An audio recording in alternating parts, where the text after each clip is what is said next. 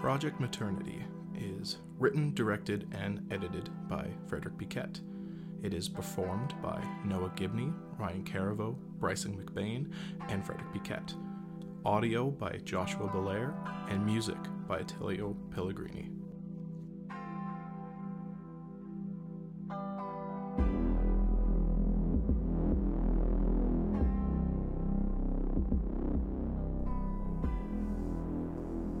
It's been a week now. Gotten an injection every day since I've been here, and I feel no different. Dr. Erickson has been giving me books to read in between injections and assessments. I finished three books so far. One was about moral philosophy for beginners.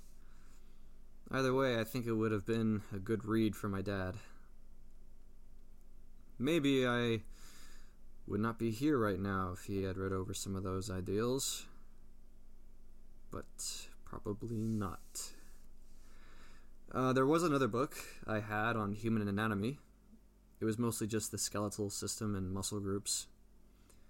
It was a pretty tough read for me. A lot of, a lot of Latin.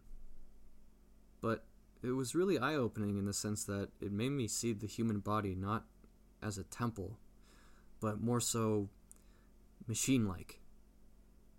Like we are just parts, parts that can be broken or strengthened.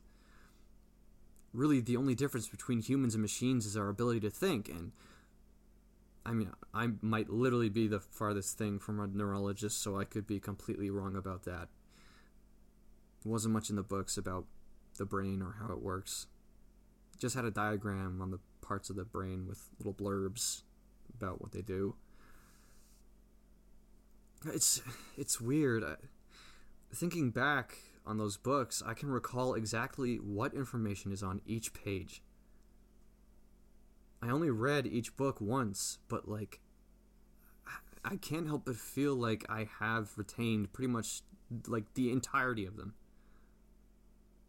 Could just be because they're my only source of stimulus in this room, but I might reread them to see if I really do remember them as well as I think I do. I was never really good at studying in school, but if it turns out I secretly had like photographic memory this whole time, I'm gonna be freaking pissed. The most recent book I finished was this really cool intro book on chess. I already knew the basics of chess, but this book had some really cool tidbits of info on the game. Really made me want to play it, and I wonder if I asked for a chessboard if they would give me one. Can go through some of the plays by myself to get a better understanding of them. Would still be cool to have someone to play with, though. I don't even know if I'm allowed to make requests like that in here. I signed some document when I got here, but I was so phased out from hunger and dehydration, I could have literally been signing my life away and not realized it. I have grown comfortable here, though as much as you can in a, in a week at least. The food is good. Like, really good. Either the movies were lying about hospital food or this isn't a hospital.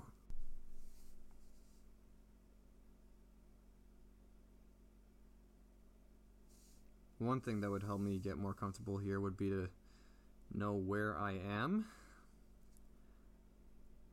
I have a lot to think about. So, until next time, quiet stranger. Probably Dr. Erickson. But either way, I hope these diary entries are being listened to by someone.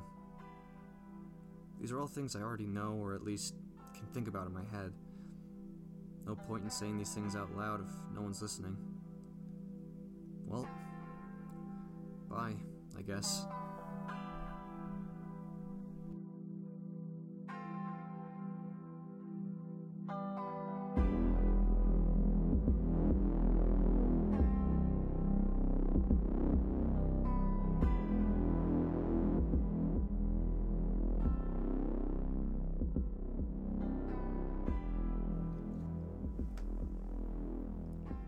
Can't stop thinking about this possible new patient. I have no physical evidence that he exists, but I can't shake this feeling. It's like a primal instinct or, or sense. There is someone else here like me, or to be specific, becoming like me. This person has been in my head for days now, and I cannot even explain why I think he is even real. Could this be a twisted take on an imaginary friend? Is this place making me go crazy? Is this the side effect of the treatment? Is it worth the benefits? I mean, I can nearly lift the equivalent of a small car over my head now, so it's pretty clear I was right when I guessed it was a steroid. But then why would they be giving me so many books to read as well? I have accumulated a small library in my room at this point, filled with books that have no relation to each other. Is it just their attempt to keep me sane? Did they know imaginary friends is a side effect of this? But then, if it's just in my head, why haven't I met him? I can sense him, but if he's just in my head, then I can meet him in person. In a sense. But I can't. It's just a feeling, but not like I'm being watched. It's more like when you're in a dark room and you can just kinda know there's another person in it with you. But instead of it being in a room, I can feel it in this building. But I know it's not the nurse or Erickson. Because even when they're in the room with me, I still feel them. I can feel that they touched him, spoke to him, and it drives me crazy. Erickson, if you're the one listening to these entries, I want you to know here and now. I want to meet him. Or I'll start making moves that will lead me to meet him. I don't want to hurt him or anything like that, but I feel like I have this magnet in me that's trying to pull towards him.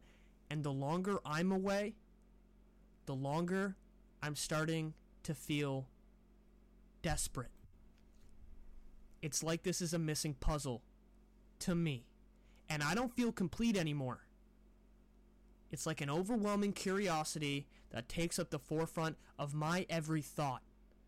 If I can just meet him, I feel like this feeling will dissipate. And the longer I have to wait, the longer I just want to pull that steel door off the wall. And I'm starting to feel like I can.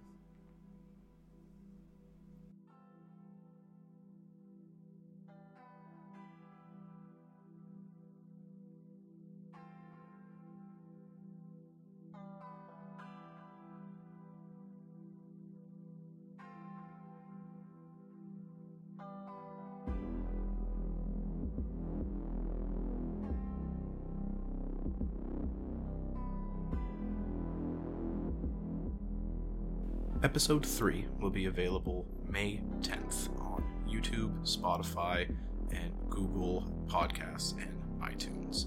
Uh, for updates, you can go to Project Maternity on Instagram.